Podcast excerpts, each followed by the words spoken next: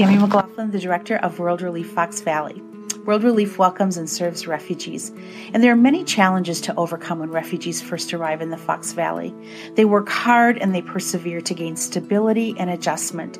So a situation like COVID really caused additional hardship.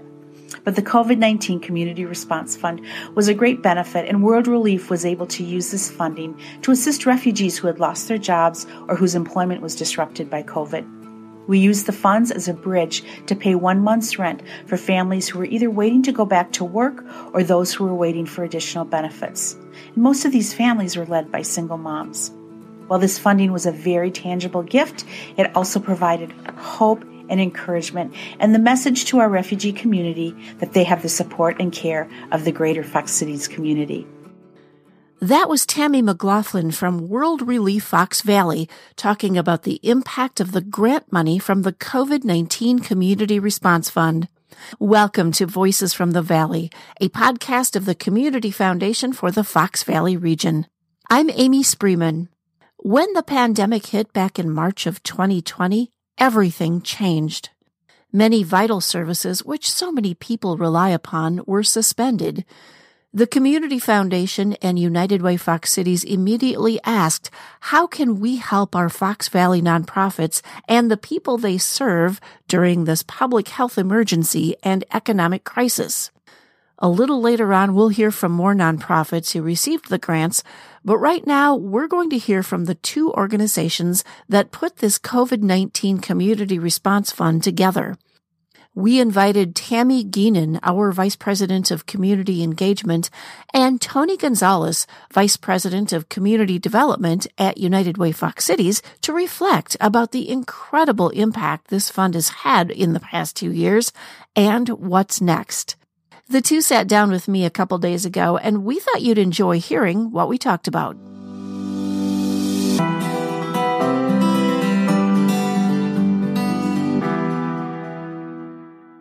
Thank you, Tammy and Tony, for having this conversation today. Thanks, Amy. Thanks, Amy. I'm going to ask you just a couple of questions today to get this conversation going. So let's start way back at the beginning.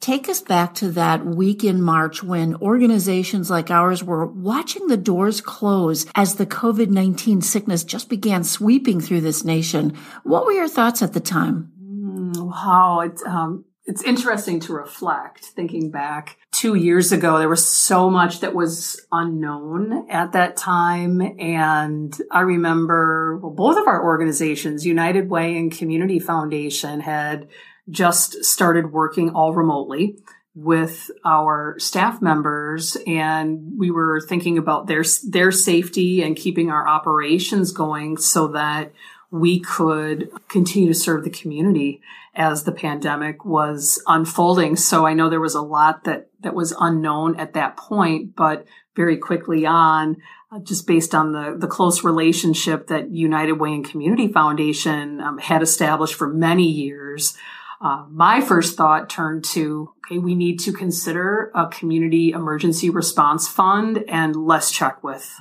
our partners at United Way. And I think I'd reached out to you, Tony, to say, hey, what do you think about partnering on this? Yeah, and I think within probably a couple of days, um, you know, at the same time we're setting up Zoom accounts and figuring out how we're going to work differently. Um, we were also you and I, Tammy, meeting and really um, leaning on both organizations and our networks and, and some information that we had um, received um, from um, both the foundation and United Way channels um, put our heads together and within a few days created the community response fund. So essentially, the protocol that we were going to follow um, in order to get funds out in the community, the the purpose behind it, the basic needs focus. Um, but also doing uh, setting up the process so it was going to be as efficient as we could make it, um, and and from a trust based standpoint. Um, and I remember being very intentional with you about that, saying, how can we do this um, in a trust based way, in an intentional way, and the quickest way we can get the funds in the community? Let's figure out how to do it. And, and we did that very thing. Mm-hmm. Absolutely. And, and because things were so unknown, I remember thinking, okay, in addition to focusing on some of those immediate basic needs, you know, what does this mean for the short term?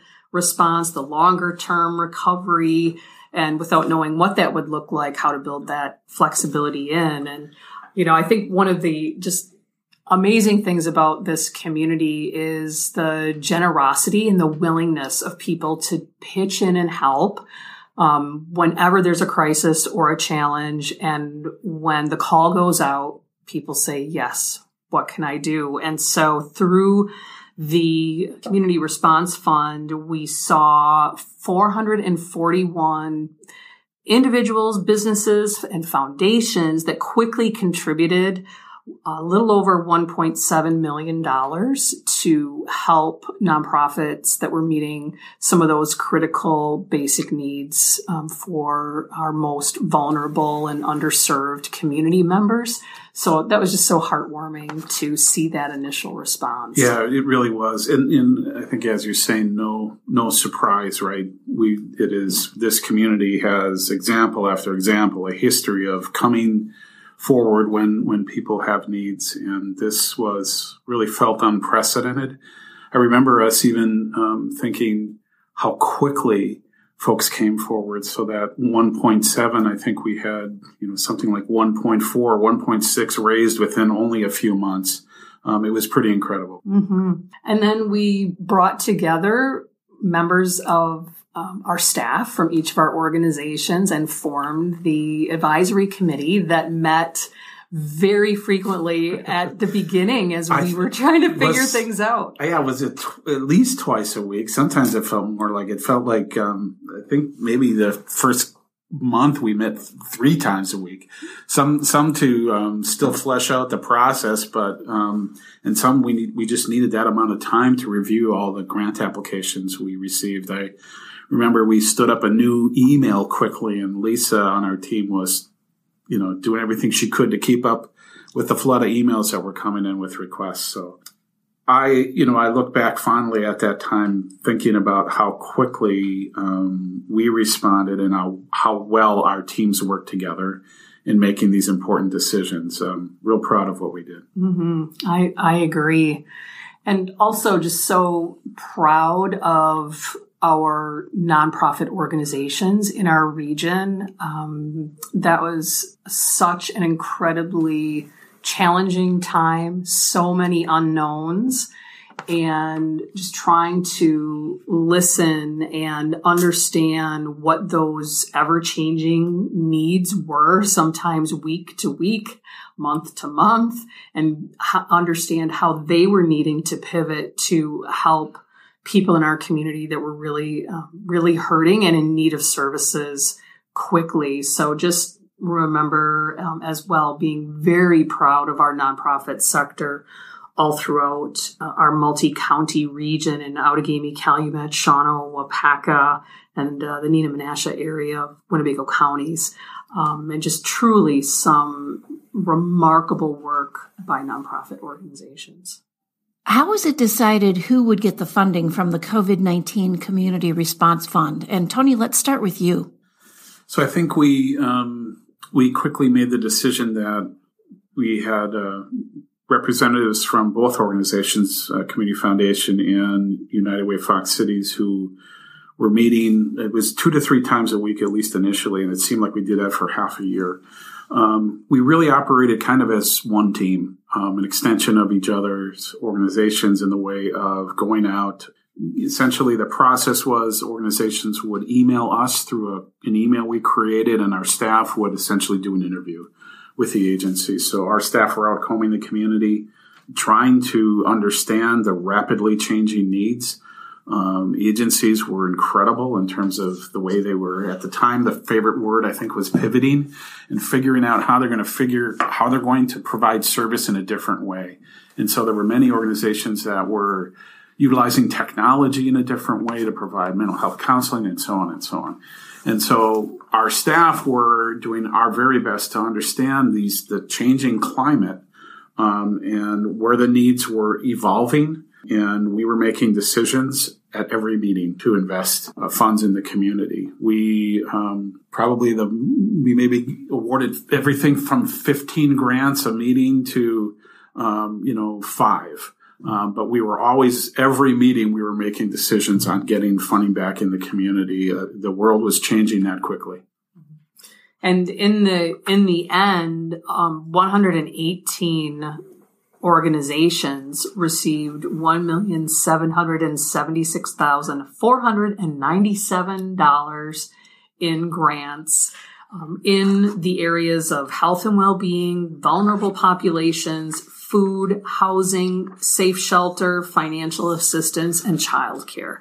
Those are really our, our core areas um, of support um, that were provided in the multi-county regions of Outagamie, Calumet, Shawano, Waupaca, and the Neenah-Menasha area of Winnebago County. Um, so as, as Tony mentioned, there was a, a, constant ongoing dialogue and learning and understanding those needs that were changing all of the time uh, within the community and with nonprofit organizations that, um, that allowed the community response fund to address those needs as they emerged. Yeah, depending how big they were um, and how much the issues were changing, on occasion we were inviting agencies to join our Zoom meetings um, so that everyone could meet with them again to unpack some of the more complex things that were happening to understand it better and how much um, we could invest in. Um, we had a finite amount of money and we wanted to make sure that we were making smart investments. So. Wow, that is pretty amazing. Tammy and Tony, why don't we pause here? We're going to take a quick break and be right back.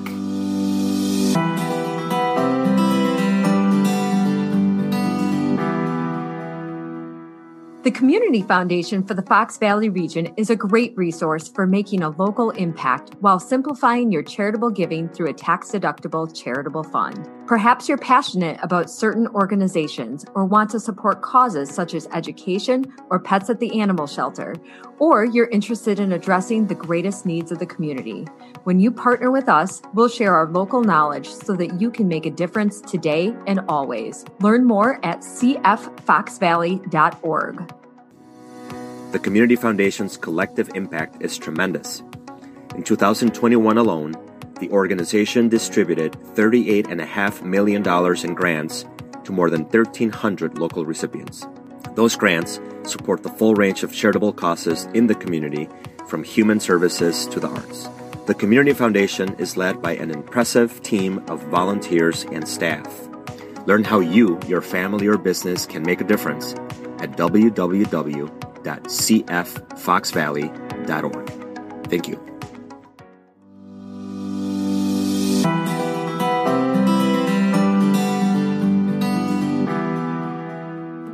Hello, I am Judy Olson, Executive Director at Child Care Resource and Referral. We want to give our sincerest thanks to all of you who have donated to the COVID-19 Community Response Fund.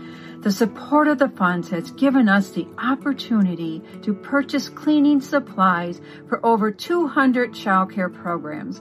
We are so grateful to community supporters like you whose donations allow us to give childcare professionals supplies needed to provide that extra health and safety measures during COVID. Once again, thank you for your incredible generosity on behalf of all of us at Childcare Resource and Referral. We are back with Tony Gonzalez and Tammy Geenan. You know, there are so many stories like these that we just heard. What are some of your favorite highlights?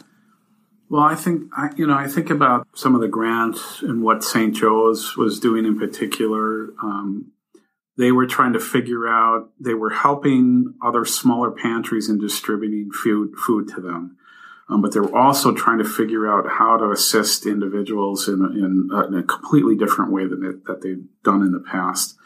And so they um, created a drive up kind of um, service delivery model that they hadn't ever considered before.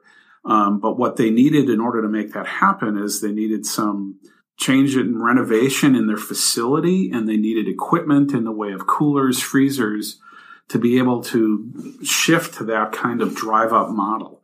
Um, the thing I liked about it, um, they you know, the decision they made, they moved as quickly as they reasonably could, put it in place. And we knew that when we were investing in it, it was helping people meet their basic needs today.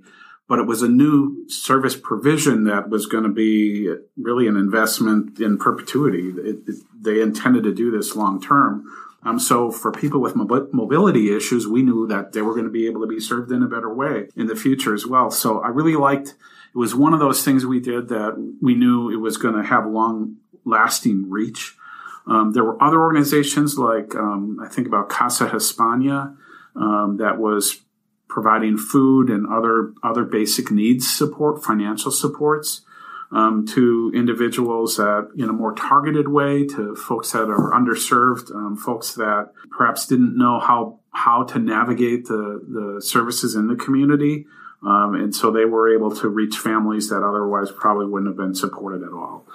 Um, I think about the multicultural coalition that came together on a kind of different way. And in some of the later grants that we uh, were able to provide um, in the last couple of years, we're finding ways to get vaccinations to individuals that probably wouldn't have otherwise gotten them.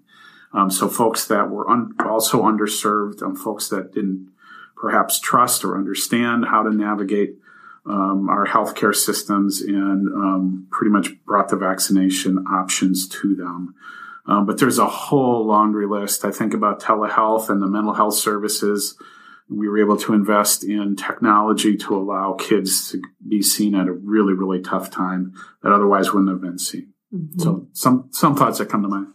Yeah, and uh, remembering to um, pillars uh, homeless shelter and needing to provide that ongoing safe housing space for members of our community um, in a way that would also help to keep the shelter staff safe and working with a local hotel and how to shift how and where those services were provided um, was another one that jumps out. And also helping to support um, the YMCA and the Boys and Girls Club in providing childcare services for frontline healthcare workers to ensure they were able to respond um, and be there for our community as the pandemic was unfolding and was so there was so much uncertainty. So there are um, so many examples among those 118 organizations that received grants everything from very small grassroots efforts to make sure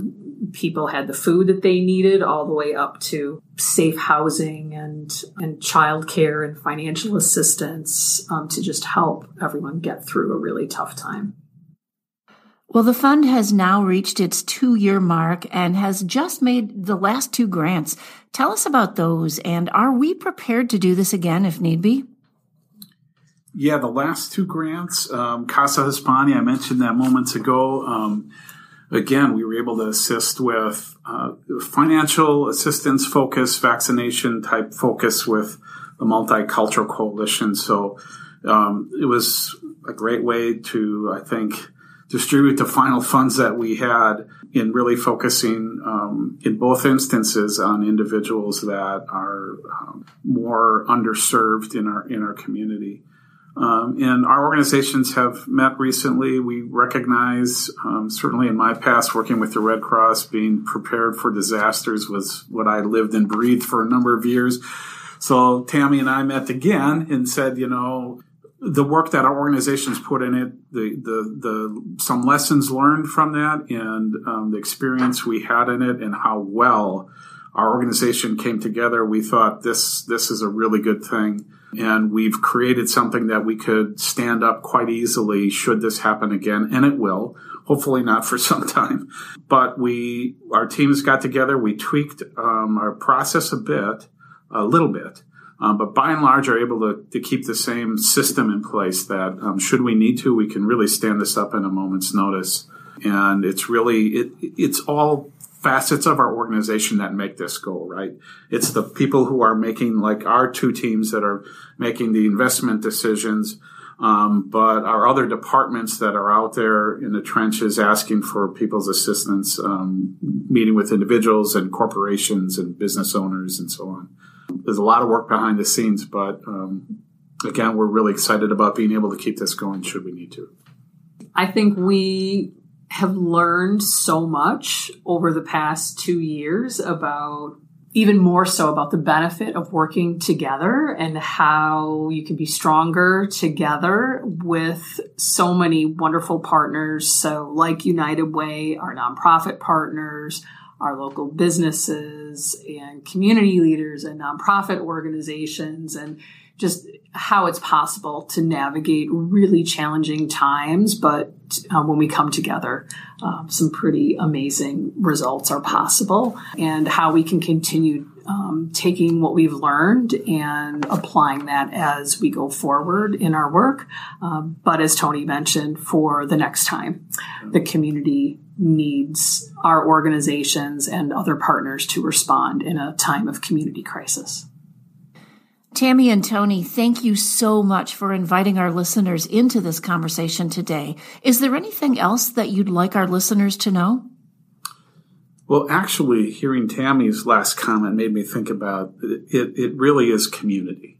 It's what we, we're a bit of a conduit between folks that want to give and agencies that need and deliver service. And I'm proud again of what we've done. Uh, Community Foundation is an exceptional partner. Um, and we couldn't have done um, what we did without each other. And that's what community is about, right? It's coming together and and, and meeting needs. Um, and we did it as quickly as we could. I, you know, I think back, could we have done it any faster? I don't think we could have.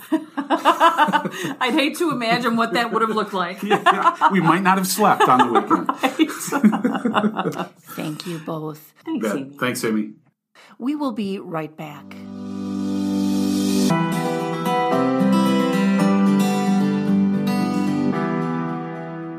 I'm Reg Whitehaven, a local attorney with McCarty Law and a board member for the Community Foundation for the Fox Valley region. The Community Foundation is about connecting the needs of the community with solutions, as evidenced by the Nelson Family Crossing, a walkway linking Kaukauna and Little Chute. I've also seen Community Foundation staff connect my clients to certain causes or charities. I'd like to connect you with the Community Foundation's helpful and passionate staff. Please call 920-830-1290 or go to cffoxvalley.org.